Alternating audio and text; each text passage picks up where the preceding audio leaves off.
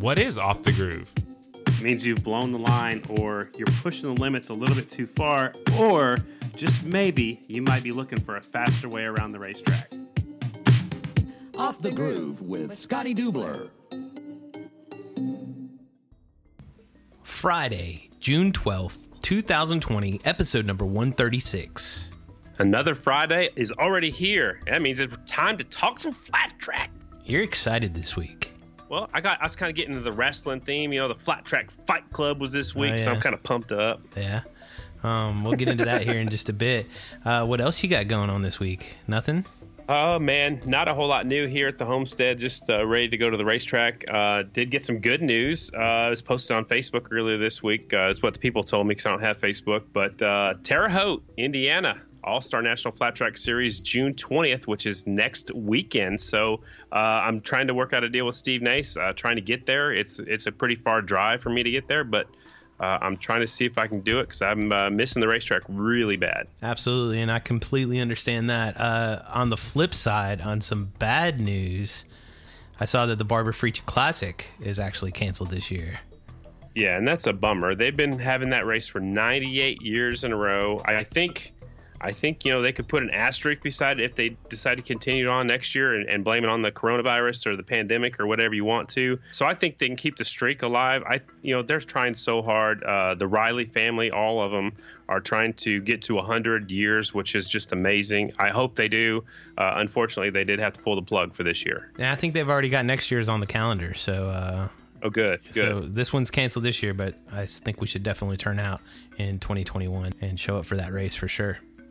Absolutely, I'll be there if I can. You know, I, if there's not a Grand National there, I you know that same weekend I'll be there. Uh, but we're just uh, five short weeks away from the season kickoff, which sounds weird here. We're in the middle of June already, but five weeks away we'll be at Volusia at uh, Volusia Speedway Park down there in uh, just just outside Daytona Beach a little ways and get the season started. So the countdown's on, five weeks, and uh, it'll be here before we know it. I know, but uh, I'm ready, man. Yeah, I'm stoked that we're counting down again to racing. I am not stoked that it's going to be in the middle of the summer in Florida. Whew. That's going to be a hot one, but it's going to be hot for everybody. So we'll see some awesome half mile racing there in Volusia and uh, get the 2020 season started finally. But uh, uh, one more thing before we get into this uh, into this interview for this week, uh, I actually saw you call out the guy who called you out yesterday on the AFT show. Well, I, I did, and only because he kind of called me out on social media, and I didn't say nothing. I read it. You know, I read a lot of stuff, and I kind of let some stuff just slide by, but I couldn't pass up the the chance to have my two cents in there. So yeah, Corey Texter called me out on social media a while back about flat track Jeopardy and said he he didn't that I didn't want none of that smoke. So uh, last night on the AFT show, I had to say, bring that smoke to me. Oh, I love so it. We're, so we're gonna play a little flat track Jeopardy coming up here in the next couple of weeks. Oh, it's gonna be uh, fun. I'm gonna bring the smoke. I'm gonna bring the fire. Oh, I love it. I'm gonna it. bring the hurricane. I'm bringing the tornado from Oklahoma, and Corey Texter's going down. I love it. I love to see the trash talking back and forth. Uh, I'm interested to see who the hell wins this thing. We did like an initial round with uh, Brandon Robinson and uh, Jared Vanderkooi, so that'll come out probably in the next week. And then in the next week, while that's uh, being edited and published, we will probably record. Uh, the episode, the, the infamous episode with you and Corey. Uh, so looking forward to that one. Uh, and got to give a shout out to uh, Bert Sumner for providing the questions for this one because with somebody like Scotty Dubler and Corey Texter, there's a lot of knowledge there. So we got to talk to somebody to make sure that we're getting the best questions possible. The only person we could go to is Bert Sumner because he is flat track history. Absolutely, him and the History Amigos, they know everything, and most of the time they don't have to look it up. You know, most of the No. time if I text Bert with a question, if, if I'm at a race and not, you know, so and so's getting ready to win, and I'm not sure if he's ever won a national, or if I'm not sure if that say number 65 has ever won a Grand National before, I can text Bert, and he texts me right back, and he's always right. I mean, always. Hey Bert. hey Bert. Um, it was no, it was a good episode though. Like seeing or hearing what what Corey's uh, expecting for the 2020 season. Uh, he's gonna have to defend that number one plate, something he's never had to do before. I'm looking forward to seeing him doing that. And you had Rispoli on as well. That's gonna be fun watching those two battle. Yeah, Hog Spoley, he's pretty excited about it on the on the Latus motorsports Harley Davidson, and he's teamed up with Joe Kopp and uh, Kopp was one heck of a rider. Kopp's been teamed up with Latus for a long, long time, and uh, they've got a pretty good team there. So if anybody can beat Corey, it might be the Rocket, James Rispoli. I love it. And I don't know if anybody else caught this, but did you just notice that? Well, and you're not on Facebook, so you probably didn't even see it. When they made the post, when AFT made the post promoting the show, a Mr. Johnny Lewis commented on that post. And he said, "Look Oh, forward really? to joining the mix." Does that mean he's Oh, going to be on a production? No, Because he's- he's, on Royal Enfield, gonna- right? Yes, he'll be Yeah. in the production twins class, not at all the races, and it's going to be, you know, depending on how much more practice and testing they get done. But he will be in the production twins class. Uh, originally, the plan was to let him ride in some of the uh, super twins class Yeah. at some of the TTs and maybe some of the short tracks, but it doesn't look like we have any on the schedule at this moment. There are still two rounds that are to be announced. So, uh, yeah, so Johnny Lewis can be up there in the mix. It'll definitely be fun to watch all those boys mix it up in the production twins class this year for sure. Um, let's get into this week's episode. What do you think? Bring it. So obviously we'll get into this and, t- and talk about some some flat track fight club. Um, but for this week's guest, I thought it only made sense to have the winner of the fight club on the show. What do you think? The man with the golden belt. Yeah. Did you think That's that Jared was going to win it? Did you think he was going to win it at the start of it? You know what? I, I didn't. I actually didn't even have him in my top two, and I, I'm just being you know honest. I thought Are you going to tell him that? I, I'm not scared to tell him, but I, uh, I, I, you know, I really thought Kopp and Carr, since both of them have ridden Bultacos, and recently, and you know, in the past couple years at the Springfield Short Track, uh, I figured those two, since they had ridden them more recent, would make it to the finals. But it just didn't work out that way, and the pairings didn't didn't make it happen. And, and actually, I was surprised by Smith knocking out Kopp. I was really surprised by that. Yeah, no, I mean, you weren't too far off, anyways. I mean, Kopp finished what just off the box in fourth place, um, and and Carr with second. Uh, I, I don't know, man. It, as somebody who never seen, you know, I saw a little Astro Bultaco event, you know, with with the class of '79 uh, a couple years ago, uh, but I'd never seen those those Bultacos raced. I'd never seen Chris Carr throw a leg over a motorcycle. Um, Oh, Scotty- that's true. I didn't even think about that because you started after Yeah. he'd already retired. He was actually announcing with me. dude the the whole event was awesome for me right like sure you had your technical issues they were in the middle of nowhere right with probably a, a shitty signal out there but for you know what they had to work with and the talent that was there and the cool bikes that they had to ride i thought it was an awesome event all around like for me watching them go you know two by two uh, and and race watching carr and parker you know race e- it was just awesome to me and the track looked pretty damn cool to ride Yeah, that you know some of the notes I made when I watched it. Uh, yeah, the audio was terrible, and that's not that's nothing we can do. That you know that's something like when we go to a national, we have some technical difficulties. I get it. The track was really neat. I love the drone footage. I know Yeah. maybe when there's a crowd in the stands, we might not be able to do that, but I saw some. You know, NASCAR was doing that this last Wednesday night at, at Martinsville, so maybe that's coming in the future. Um, the other thing I have written down here is Ryan Sipes was impressive, and I have three explanation points right beside their exclamation marks because that guy can ride anything. I'm a huge Ryan Sipes fan, but I'm even a bigger fan of his now because he got on there. He actually beat Smith once, and Yeah. man, hats off. You know that was Well, awesome. And I don't think Smith had ridden a Bultaco either before that event. So I, I don't know. It was just really cool to see a rider outside of the normal, you know, national event uh, competing against another rider on a different bike that you've never seen either one of them on before, right? Um, I mean, hell, even Sammy was mixing it up with Jared in those first races, and, and I was like on the edge of my seat. I don't know. It was just super cool for me. Like, I mean, watching Carr compete against Mees, like he was letting it all hang out. And i could just i could see the competitiveness in Carr and gained you know i, I worked with him and you on the broadcast side and i saw how much how serious he takes his job there. But you know it's it's a whole new level watching him race and, and how he's competing.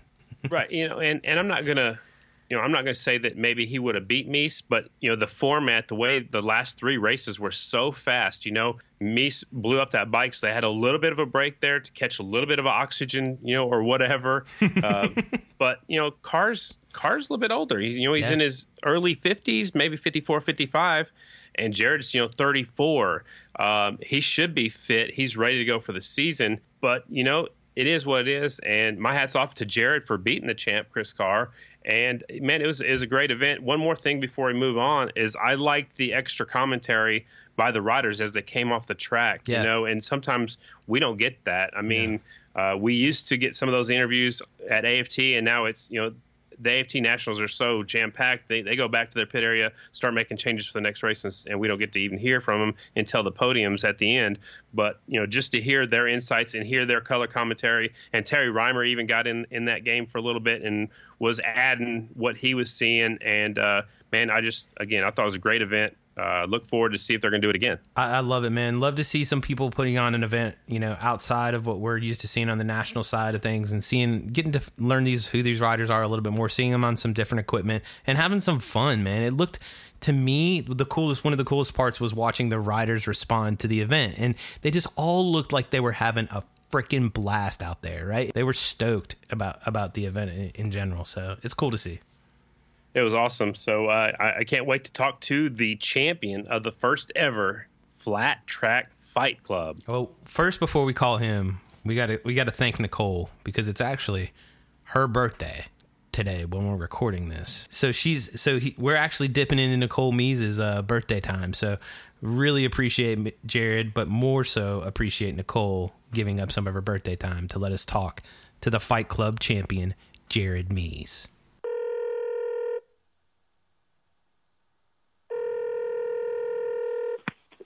What's happening, dude? What's up, champ?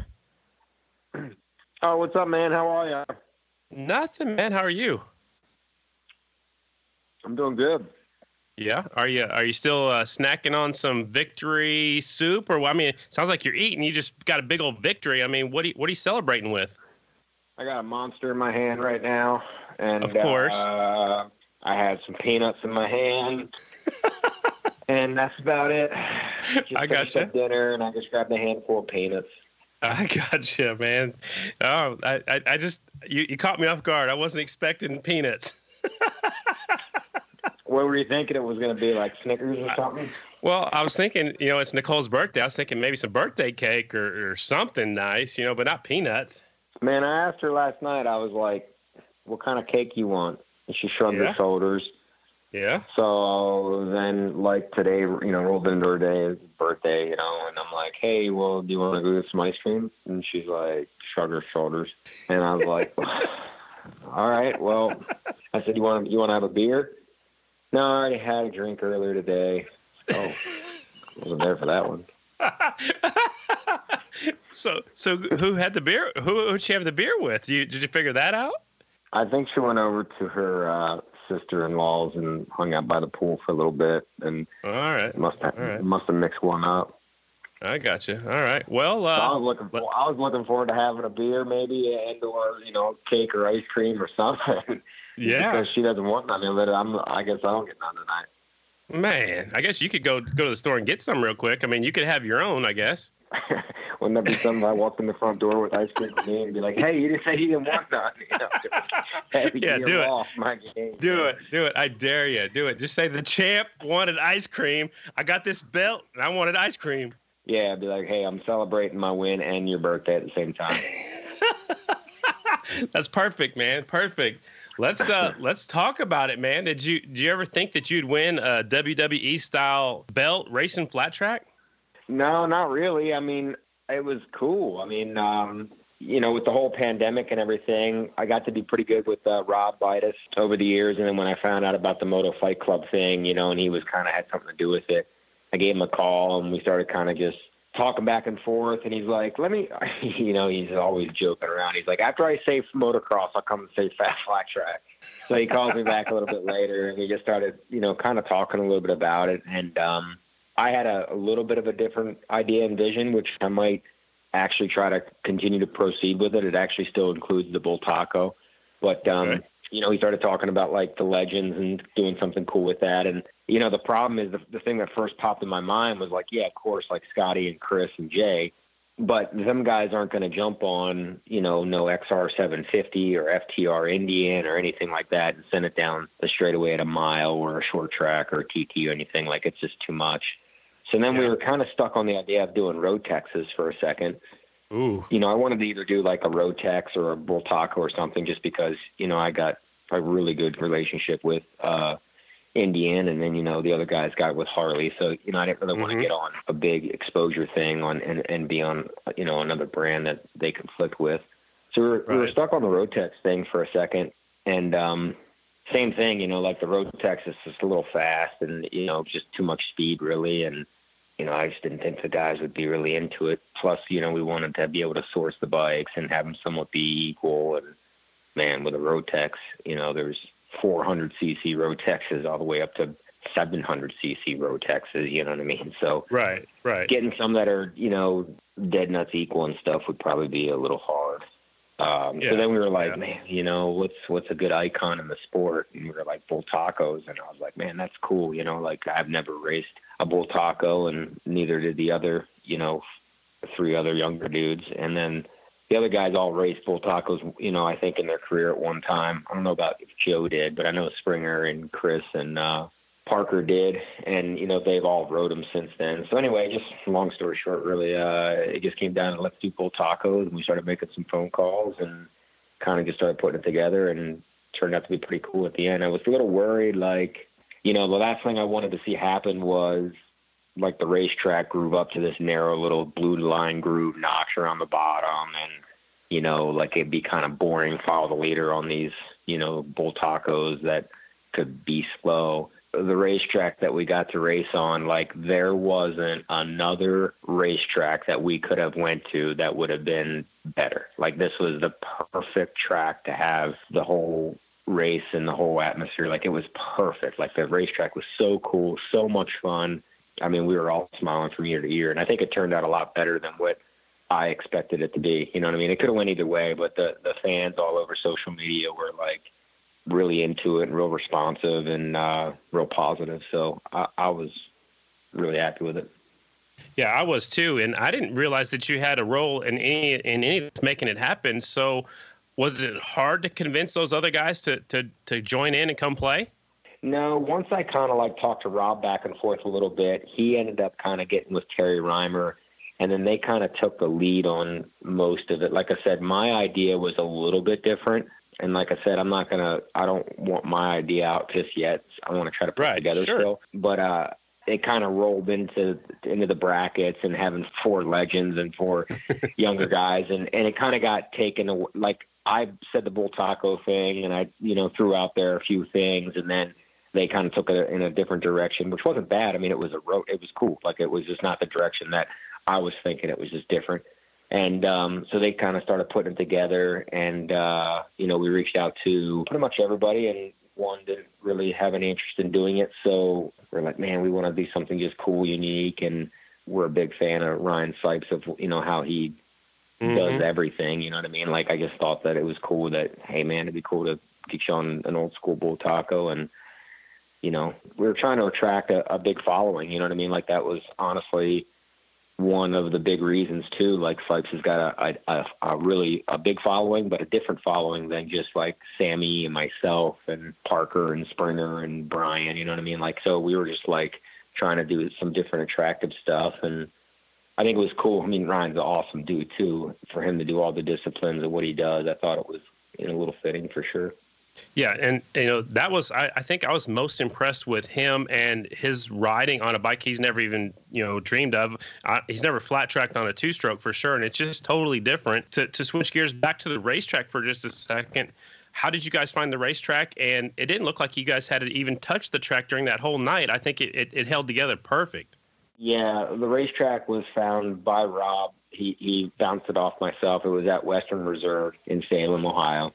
Mm-hmm. and uh and I raced there once before. And when I raced it that was my scare was I raced it during the day and it grooved up to used to be like a blue line right around the bottom. And it wasn't like bad or anything. It was smooth but you know how it is like daytime blue groove right around the bottom Mhm. skittery off the off the groove.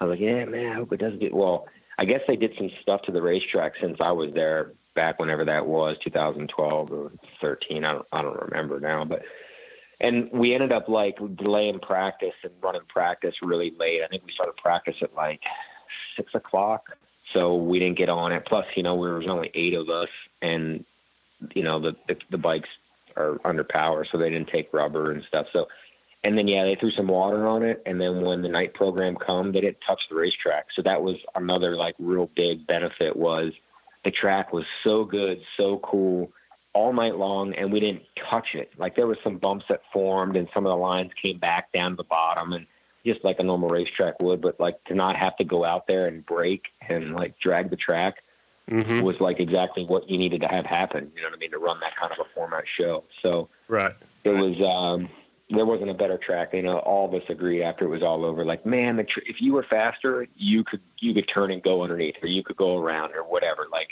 and they had this like hill going down the back straightaway like this uh like banking hill and man the first Yeah. the first race out with me and Halbert like we went at it like you know like we went at it a little too hard I thought like I was not expecting that and that guy was like, I thought there was a million dollars laying after the checker flag or something like that, but I won it. There was no million dollars. But the way he was riding, he was like, holy smokes, dude, first go out. This guy was not holding back. Yeah, for sure. And and you know, you guys, you know, have raced each other. You know, I've called you guys racing each other for forever. You know, the slammer and the jammer always, and you always get together. So I thought it was really cool that you had him in the first round, and you made really quick work out of that. Um, was that somebody that you thought you'd have to beat later on, or was that somebody that that you were expecting to do well down there? Yeah, for sure. I mean, you know, Halbert's tough, you know, pretty much no matter what, especially on the singles. And I mean, I think he probably would would say like right now, like when we both, you know, no, when we both found out like our first go is each other, you know, I felt like, oh man, this could be like my toughest race of the night right away. You know what I mean? Like it, Yeah, it could yeah. be, and it, and honestly, like probably me and Smith went at it pretty damn good too, and so did I and Chris, but. I guess I just wasn't. I guess it was a good thing. Like I guess he like poked the bear right away, man, because he he like we went out there. I was like, man, let's you know, let's you know stay together and you know try to try to make a you know high low each other and you know have some fun or whatever. He's like, yeah, yeah, yeah. We go in the first corner and that guy doesn't lift or doesn't turn. you know what I mean? And I, and I find Yeah. myself exiting turn two up on the the, the On the wall. and I'm like, and I just started like it was like the taste of blood. I'm like this this son of a bitch. You know what I mean? Like this guy had this this my playing around and his playing around were just a little different. So Uh-huh. we went at it, and then the second time I was out, I was like, man, I don't know what this guy's gonna do. So I'm kind of gonna, you know, I'm I'm gonna go. I'm gonna try to go, you know, and put him away because he was my biggest worry, and I wanted to move on, and I didn't know what the hell he was gonna do after that first one. So I Right, just right. I got rid of this guy, and then me and Smith had some good battles. I was like, I was like, yeah, I'm gonna, I'm gonna try to 2 0 him and go, but he got me there at the end. He had some really good speed in in the three and four corner there, turns three and four, but um, it was cool. It really was cool. I got a good bike. Uh, I got uh, Tim Estes in the Bultaco, um, tuned by uh, Mike Weddington, and I guess it's the one that Charlie Roberts always rides Mm-hmm. and uh, it was funny, you know, like all the riders, we all show up, and we were all talking about like me and Sammy and Bryan, and like I show up there, and you know these guys take good care of their bull tacos. You know, they're like pristine, all polished cases. You know, and we show up, and there was four teams there, and each team had two bikes. So there was four teams. Walk up to them. They're all like, as you're walking away, they're like, "These are the best two bull tacos of the pit area." like every every team owner said that. Like, I'm not kidding you, dude. Like Uh-huh. every team owner was like, "Hey, man, you want to draw the, one of these bikes? These are the best ones here. I'm telling you right now." I was just like, "Okay, okay, okay." Yeah. Hell, man! Like after, when the first guy said that, you know, the very first guy I walked up to and was talking to was actually uh, the guy that Sammy Halbert and Bryan Smith rode for. He told me that, you know, he had me convinced, and I'm not saying his bull Right. taco didn't run good, but this guy had me like convinced, like you know, he knew that his bikes were the best. And then I walk up to like Chris Hawkins, and I'm, and after the third round, I'm like, oh, these guys are all proud of their stuff, man. These guys are really, really excited about this deal, and you know, I was like, you just didn't know, you know what I mean? Because they all look good, and they all say that they were the best in the paddock. But my bike really did run good. I'm sure everybody's going to say that it ran good. We uh, we seized her up in the main event. And we had to jump on the other one, which was actually just a smidge better. so Wow. it was good. I was I was going to bring that up. I mean, I know I knew he seized that one up, and then just hopping straight off of that bike and hopping on another one that you never ridden, or did you ride that one earlier? And then how hard was it just hopping on a different bike? I mean, as a professional racer, you have to do that every once in a while, but this is a bike you've never even sat on before, right? No, no, I didn't. It was actually the one that Sipes was on, and uh, Sipes was actually so-called my teammate there. He was on. Um, the other Estenson Bultaco. I believe Jackie Mitchell owned that one to be perfectly honest with you, or him and Tim collaborate right. on the cost of it. I, I don't really know, but it's a class of 79 bike, Tim Estenson um, bike. And, uh, but since Ryan was out, they just grabbed that thing and they got it. And uh, man, he's so, he's so tall and, and he's a lot taller than me. And, uh, you know, he's a motocross guy. So he had these flat track bars like folded pretty far forward.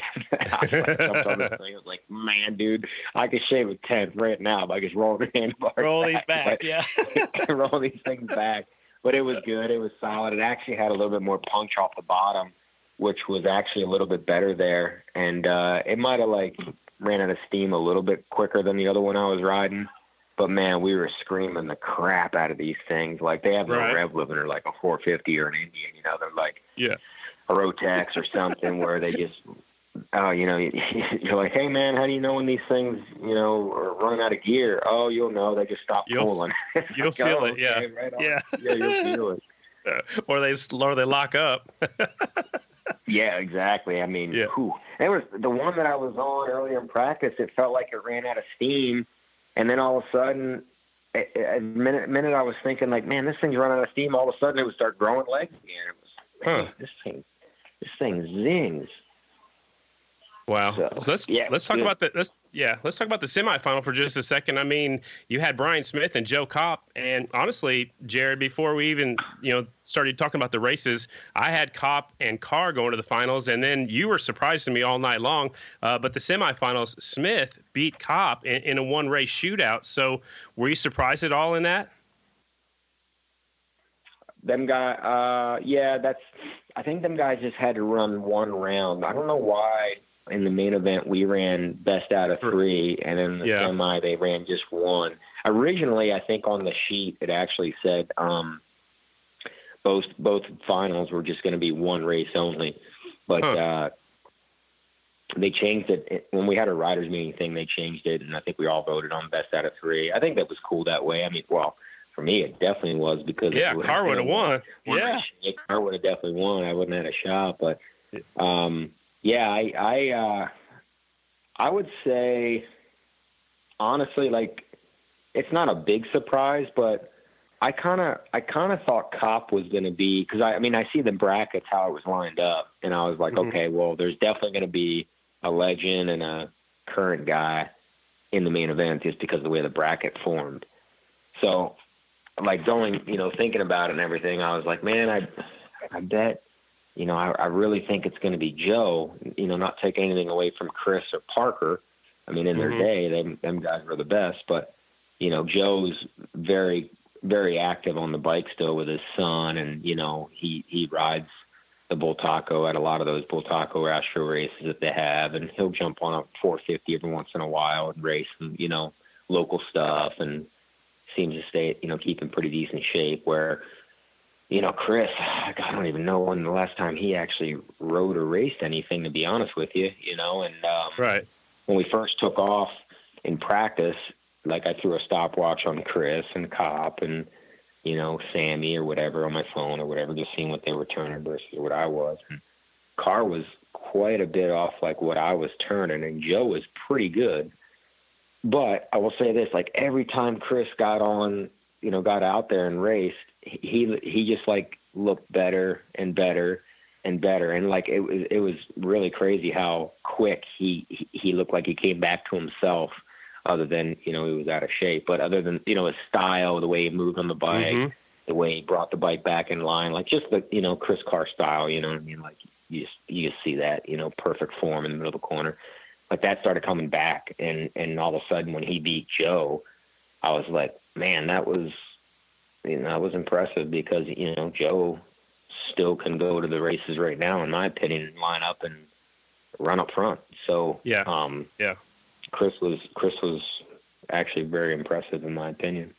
Yeah, Chris really was, and that was in my notes. You know, as I watched it, you know, that was like number three on my notes. His car got faster and faster every time he got on the bike, and I don't know if it's because he he was knocking more dust off because it'd been a while, or he just it was just coming back to him, or you know, but and he just started having fun too. You can see he's really smiling. Yeah, he got winded, but he was having fun out there, and and he didn't make it easy for you at all. I think you guys put on one heck of a battle for that, you know, for the win, especially in race number two where you know you had to win.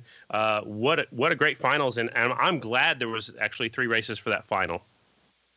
Yeah, definitely. You know, I think it was just him getting more and more comfortable. I mean, there's not really too many adjustments and knobs on those Bultacos to really twist and turn. I mean, you can literally preload the shocks or or take preload off and raise and lower the front end and you know some jetting and stuff like that. Um, Mike Weddington actually on my bike like drilled the top of these. I guess they're Ceriani forks or Mars. I don't know what kind of forks are. They're Bultaco or Asher forks, I guess Right. and he like put this uh, preload adjuster coming through the top. It's actually pretty cool little neat thing. And uh, so he was able to like preload my forks a little bit more, which was I don't think anybody else had that, so that was cool. Um, but other than that, they don't have very many, many adjustments to get you know the, to tweak on to get better. So I think it was yeah, it was just Chris knocking the dust off and getting more and more comfortable out there and more into his own. And you know that second race on, I mean, there wasn't no holding back for me. I mean, I know he wanted to probably win it and knock me out because he was gassed pretty good for sure. Yeah, absolutely. I mean, he's he's been off the bike for a long time. So I got one more question about the Fight Club. I got a few more questions about 2020. But um, w- will you come back to defend your title if they have a Fight Club 2.0? And do you think it'll be this year or maybe next year? Or have you guys even talked about that?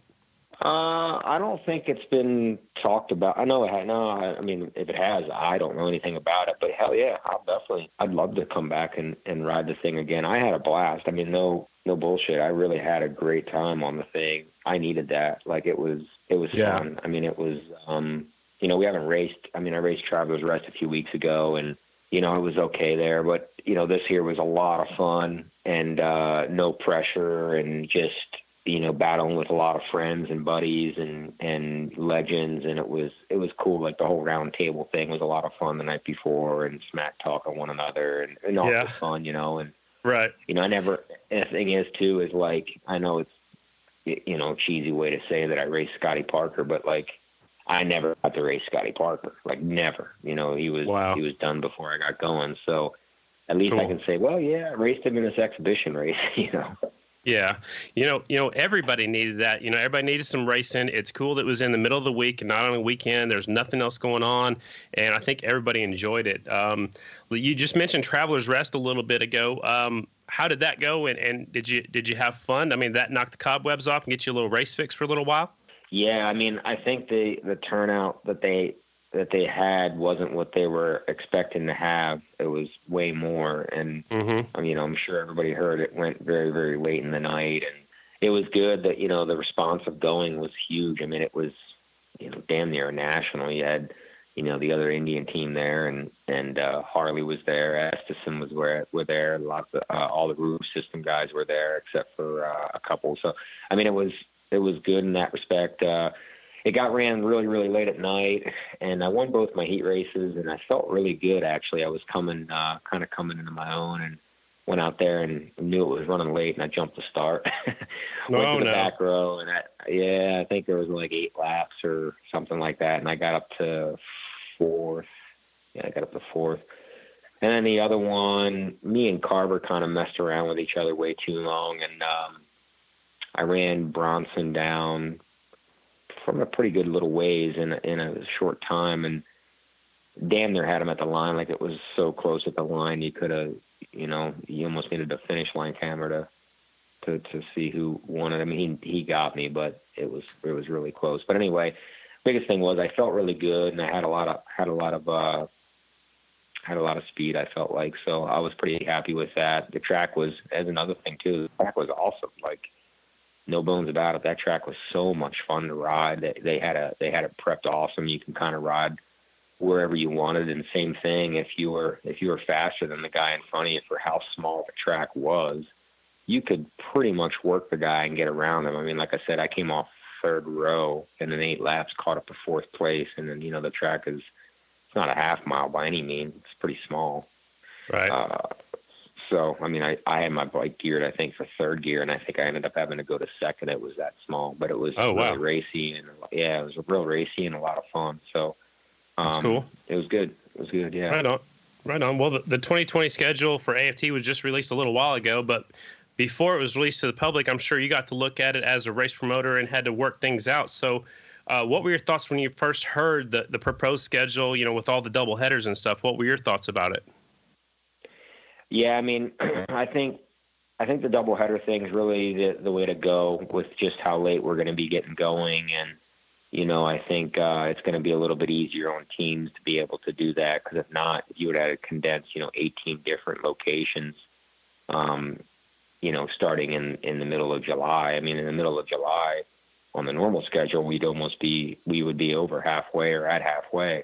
Mm-hmm. So it would be almost impossible to do 18 separate weekends. We'd have to run into like Christmas or something, you know. So Right. Right. uh, that and, and that and you know the the venues like there's there's spots in the uh, in the country right now where you know you might not see a sporting event happen at all. You know, and actually the one of them is uh, the state of Michigan where I'm currently at. You know, you know I don't know if they're going to see anything happen this year. So yeah. um, you know, it seems like the southern, the southeast stuff down there, like Florida and Georgia, South Carolina, for some reason they're able to kind of march forward on a on a normal uh, on a normal case, you know. So I, I'm I'm I mean, at this point in time, I mean it's it is what it is. I'm glad that we're going to be able to go racing. Um, it stinks that we're not going to be able to to go to some of the cool venues. Like I was really looking forward to going back to like Oklahoma City. Um, you know, Sacramento Miles not going to be Mhm. on, so that's a, Mhm. huge bummer. You know, Peoria TT's not on, that's a huge bummer. So, you know, there's a lot of a lot of bummers about it, but at the end of the day, like, uh, get 2020 in, and man, I don't know about anybody else, but I can't wait until January 1st, 2021 hits, man, because I'm, uh, Yeah. I'm over 2020, dude. Like, Yeah. just over it. Just everything, the the rioting, the COVID 19. It's like, hopefully, you know, everything for 2021, you know, starting 2021, all the restrictions will be completely off, and we can move forward and kind of live a normal life, you know. Yeah, it'd be nice to kind of hit the little fast forward button and start over in, in January. But uh, how hard was it to make the decision to move Lima? You know, it's been the last weekend of June for as long as I can remember, uh, probably since they started the event there. But now it's going to be the last weekend of July, and it's a double header. So first off, how hard was it to move? You know, one month later, and then how hard was it to make the decision to do a double header there? Uh, it was. Um, I mean, anytime you got to postpone your event, it's tough, you know. But it was pretty good because at the time, I mean, I you know we smelled it all coming, you know, kind of coming, and you know, financially, we didn't really put much out yet. You know, we usually started ramping up the the advertising and stuff like that in May, and you know, posters and stuff like that. We we usually start getting printed like right after Daytona and uh, like I got my T-shirt design all done right before Daytona, but we usually don't hit the play button on that until middle of April, end of April. So like financially, I wasn't really invested too deep yet into it. So that was a, a real big positive thing. Was you know I didn't really lose out on much, and I was able to not have to reprint posters or reprint uh, T-shirts or anything like that. So that was a, a huge plus. Um, but it was a big bummer, but you know, thankfully, you know, all the fans have been super responsive. We've had a few people that said that they couldn't make it, which is, you know, we understand. We had a few people that said, "Hey, you know, we're we're on the older side of things, and we don't really feel comfortable, and we don't want to take the chance." And Mhm. um, you know, we understand on that. And then we had those same, ex- we had a few of those same exact people um, call us back a couple weeks later and was like, "You know what? we're willing to take the chance. We just want to get out of here and go see some racing, and we we didn't know it was going to be a double header, and we're so so- we're stoked to go there and see a double header. So, majority of the people that already had tickets prepaid for you know the last Saturday in June have all come back to get tickets for Friday night. Um, we've had some come back out of the woodwork just to, hey, we, you know, we haven't been in years. Want to come watch two races. That's awesome. So the response was really good. And, uh, you know, I really hope, you know, things can, can continue to look as good as they're looking right now. And we have two successful, decent races and, you know, can kind of walk away with it and, and, uh, not, you know, not be behind the eight ball with it. You know, it was good because like this year was going to look pretty good for us. We we actually got the event paid off after last year. You know, we were we were we invested pretty heavy into it in the very beginning, and you know things started looking like they were going to be paid off and get continue to be paying off. So we were we were pretty excited for 2020. But you know, at this point in time, I think if we can just uh, get through the weekend and have two good races, and then you know, like I said, start over for next year. Um, yeah, that's what we're we're focusing on at this point. Cool. Well, I'm surprised you're not sold out already. You know, one night of Lima half mile racing is awesome, but two nights in a row, I, I man, I can't wait myself. And I know a lot of fans are in the same boat because you know it's some of the best racing that's on the circuit, that's for sure. And uh, speaking of the races, there's no TTs for the Super Twins class. Uh, is that a good thing or a bad thing for you? I guess it would just depend on who you're battling with in the championship. I mean, I think everybody expects me and Briar to be the guys again and um, I expect, of course, Briar to be, you know, the guy to beat. So, I, you know, for me versus him on the TTs, I would say last year he was stronger on the TTs for sure. I mean, hell, he won two of them, and um, I think, you know, the one I crashed at a Daytona or broke at Daytona, and you know, Buffalo Chip, I think he crashed at, but uh, he was rolling good. So the TTs, I would, you know, I would say that he probably has a little bit more of the upper hand. But in in the flip side of that is, I mean, there's right now only um, two miles, and that's Springfield, and you know, I feel like I have a little bit more of the upper hand on the miles than than he does. So I think it kind of plays hand in hand. And you know, last year he showed a lot of strength in those slippery clay half miles, and um, that was always like, you know, my my forte and my strong point. Through the off season, we kind of we went to back to the drawing board and and um, you know picked up on a few things that uh, we might have been missing the boat on, and and and applied a few things lately at at some testing and stuff like that that we felt like we've gained a little bit on, like Traveler's Rest. We've tried some things and some different combinations, you know. So it's uh, it's one of those things where you know a couple years ago this setup over here was was able to work good, and um, you know, we won a lot of races with that certain combination and setup that we had. And then, you know, Briar and Zanotti got together and, you know, they elevated things and made things better. So you kind of had to go back to the drawing board and figure out how to, you know, beat the setup that you currently were running that was working so good to beat everybody else to continue to try to beat, you know, the guys that were excelling, you know, like Dave and, and, uh, and Briar. So, you know, it's one of those things that you can't, you can't let that motto get in front of you know excelling your setup and excelling as a rider and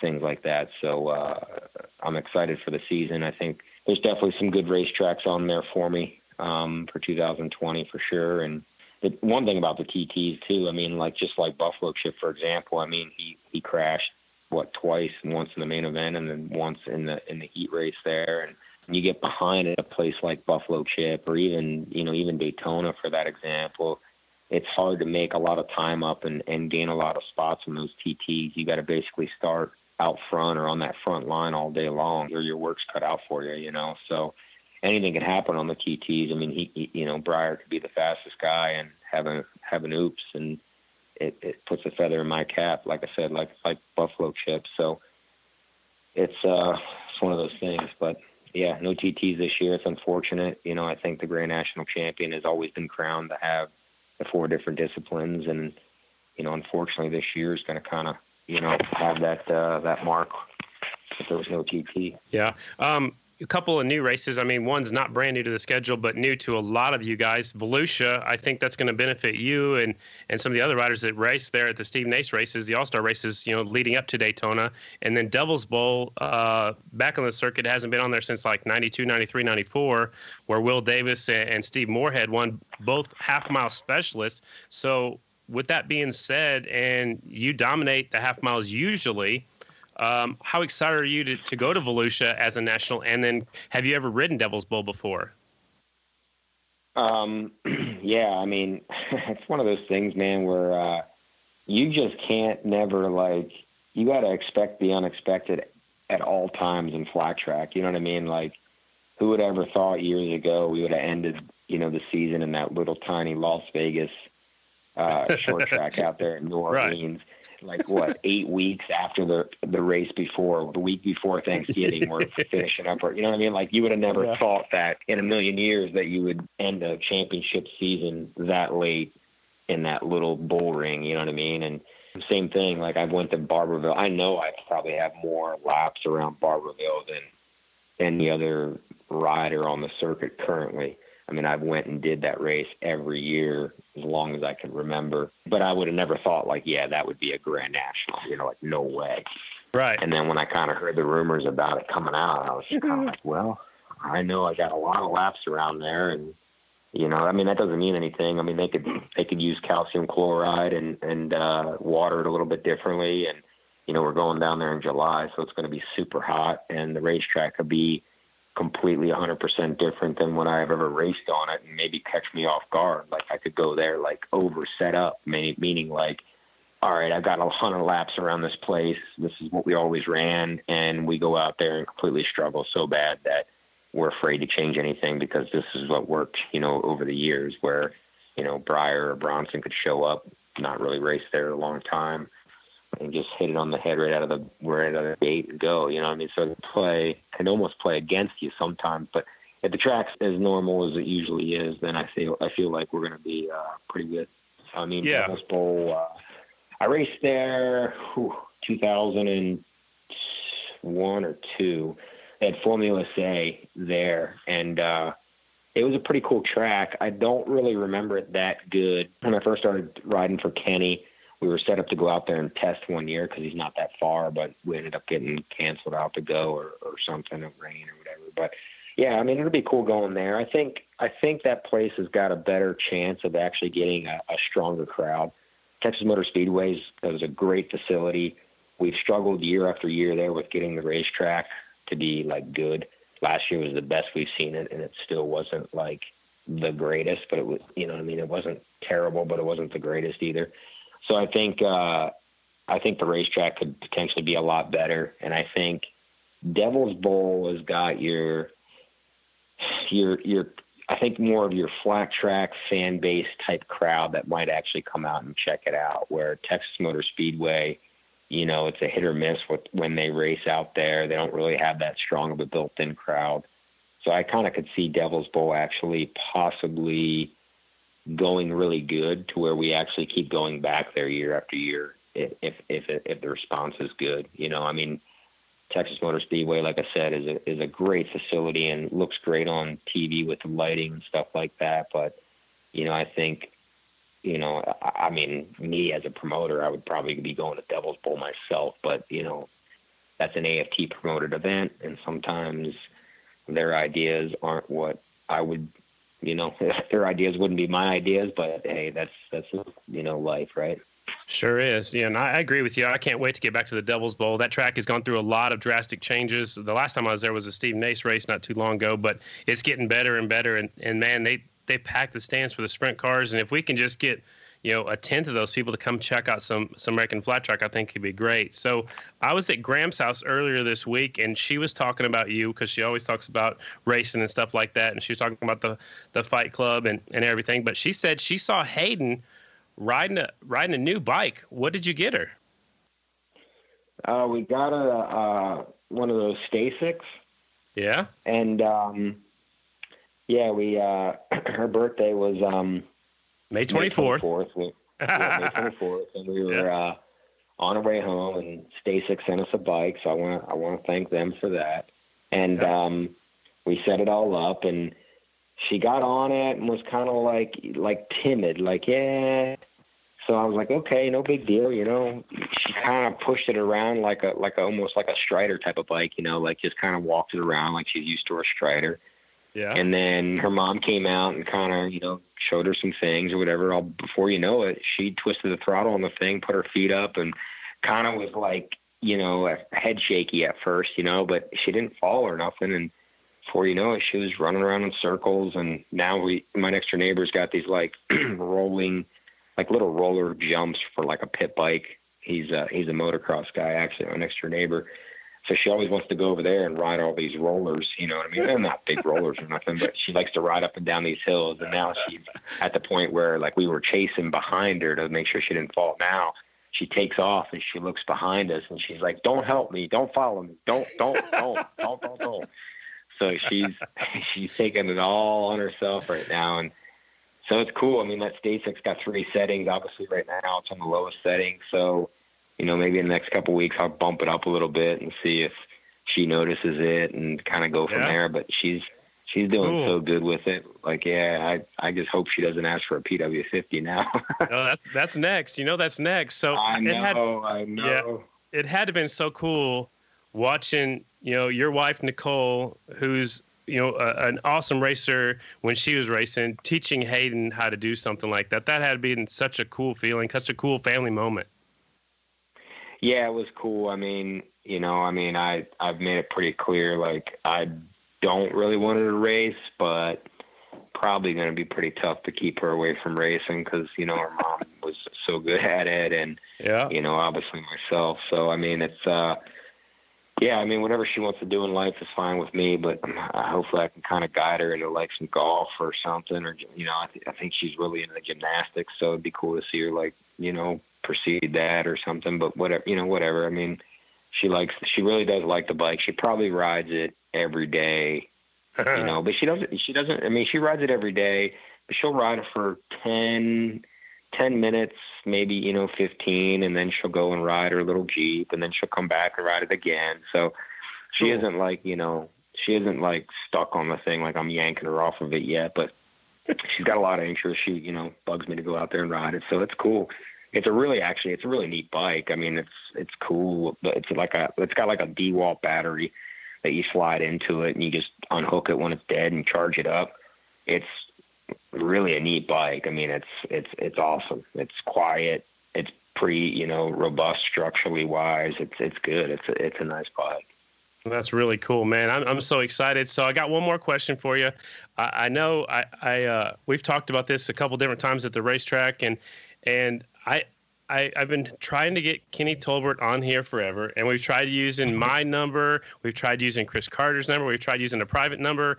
That dude never answers his phone, and then his mailbox is full. So I actually called him from down there at Volusia and made sure his phone was ringing. He, I was like, "Where's your phone?" At? He said, "I don't know." He never. He said, "I don't never know where my phone is." His phone was ringing. He wouldn't answer it, and his mailbox was full. So I want to know: Is there any chance of you calling Tolbert on a three-way right now, so we can kind of put him on the spot and see if he'll come on off the groove? Okay, I'll do it, but I got I got a hundred bucks if he don't answer me. Well, you know what, he might because I actually laid into him pretty hard recently because dude, it ain't just you, it's me, it's his family, it's Craig Rogers.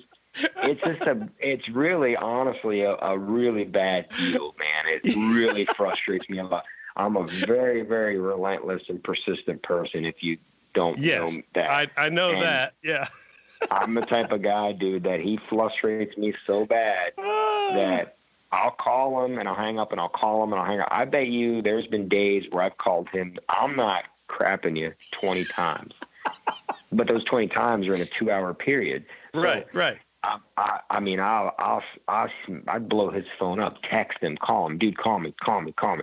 And then Bubba is just as bad. So like, if I have to like find out a measurement on something or, hey man, you know, I'm making this order. Can you call me? You know, do we need some more, you know, Indian motorcycle oil or whatever? It's like, dude, it's, it's impossible sometimes. It's very frustrating and I'm not, it's not a joke, but yeah, let's call him up. Let's see if I can three way. Yeah, can you can you do a three way? I mean, I don't even know if I don't even know how to do it myself. But you're you're definitely younger and smarter than me. so- All right. Man, I hope he doesn't. I hope he doesn't answer the phone. Like, I hope he just says a phone because he said a lot of other things before. Hold on. A yeah, yeah. He's probably fishing anyway.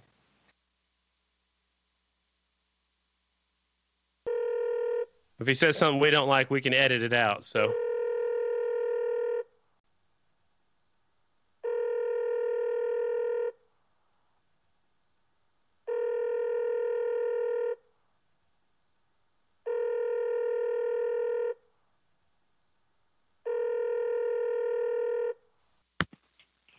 Dude, he didn't answer. I knew he. I knew he wouldn't. I, I knew he wouldn't either, but I had to try, dude. We're out of ideas. We've been trying everything. I put him on the spot, even on the pit walk before, and I know you want him on here just as bad as I do. So I thought, you know, we got the champ on here. Let's give him a call. Let's see what happens. But hey, man, I definitely appreciate your Nah, time. I know, I know. I, I, it's all good, man. I know it's your wife's birthday. We'll let you go, but tell Nicole happy birthday. Congratulations on winning the uh, the the Fight Club, you know, the Flat Track Fight Club belt. And uh, man, I cannot wait to see you at the racetrack soon. Man, I can't wait either, man. I'm really looking forward to it. We're what, got five weeks to go. So uh yeah, just been training, doing the normal thing and getting some projects done up here and uh I can't wait to go either. And also everybody that uh, you know, did not tune in to the Flat Track Fight Club, you know, if you go to fightclub.tv or better yet, if you just go to like my Instagram or Facebook and look at my bio, you guys can all go back and check out the race pay the 20 bucks and watch the entire night. It really was, it was really awesome. Like it turned out a lot better than I thought. And, um, I, I would do it again in a heartbeat for probably free. Like just, just go out and have fun. It was a blast.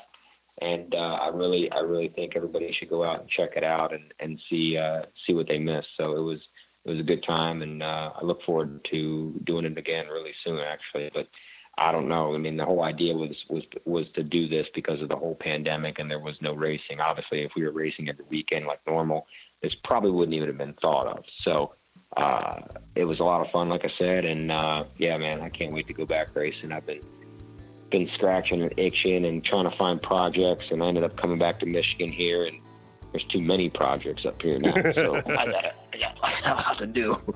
I got you. Well, cool, man. Thanks for your time. Tell Nicole happy birthday, and uh, we'll see you soon, bud. All right, brother. See you Later.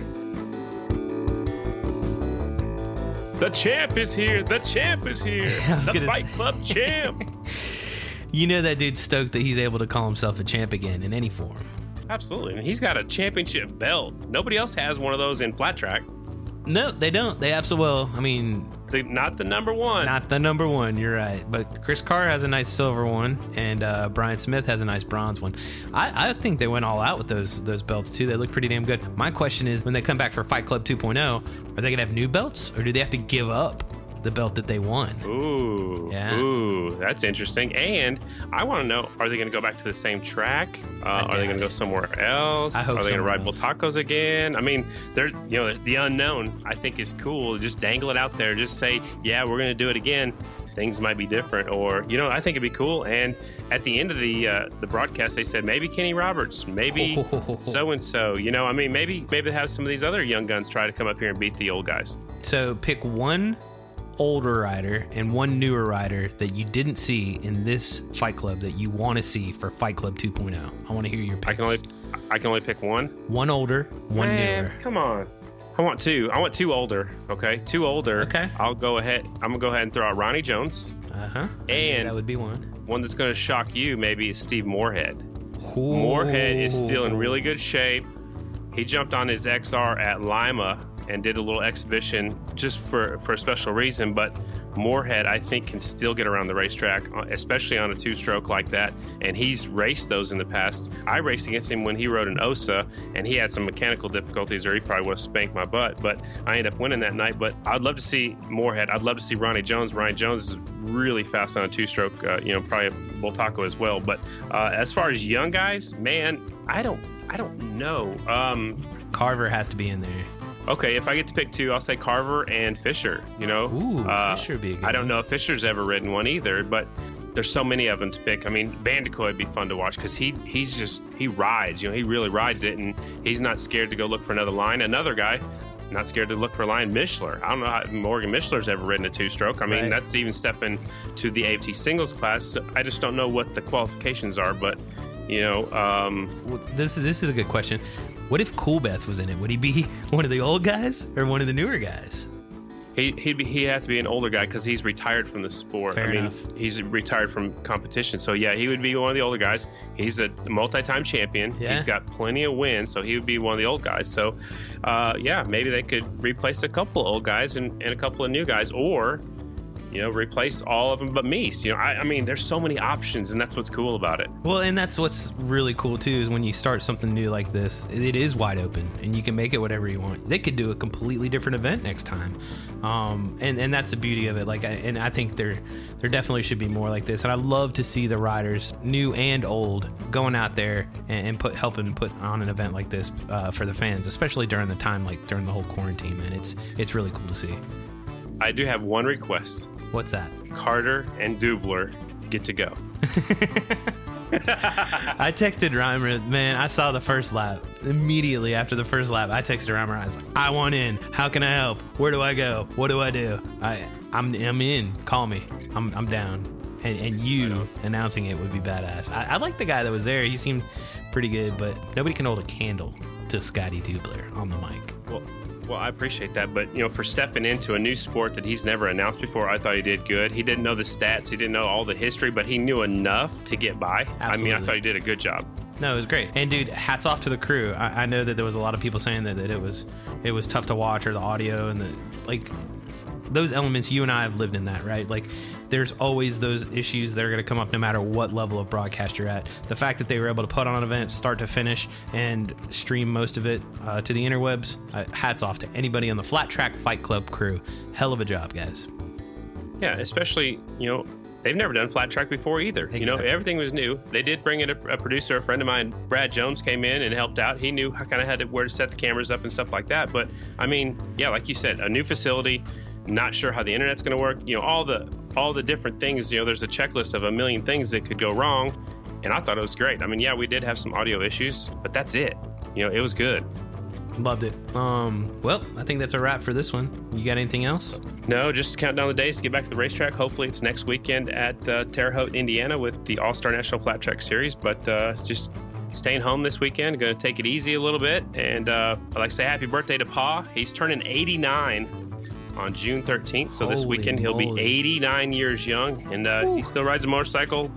Uh, almost every day, and I just hope I can get out of bed when I'm 89 years old. So happy birthday to Pa, and uh, Carter, keep her on four wheels. Everybody else keep it on two wheels. Thanks to all of our fans. Uh, smash that like button. Tell all your friends about our podcast. We appreciate it. Off the groove, baby. Off the groove, baby. All right, I'm out. I will holler. We'll do this again. What next week? Every Friday. Every Friday. All right. Every, every Friday. We'll be back next Friday then. See ya. Bye. Peace. Later. See ya.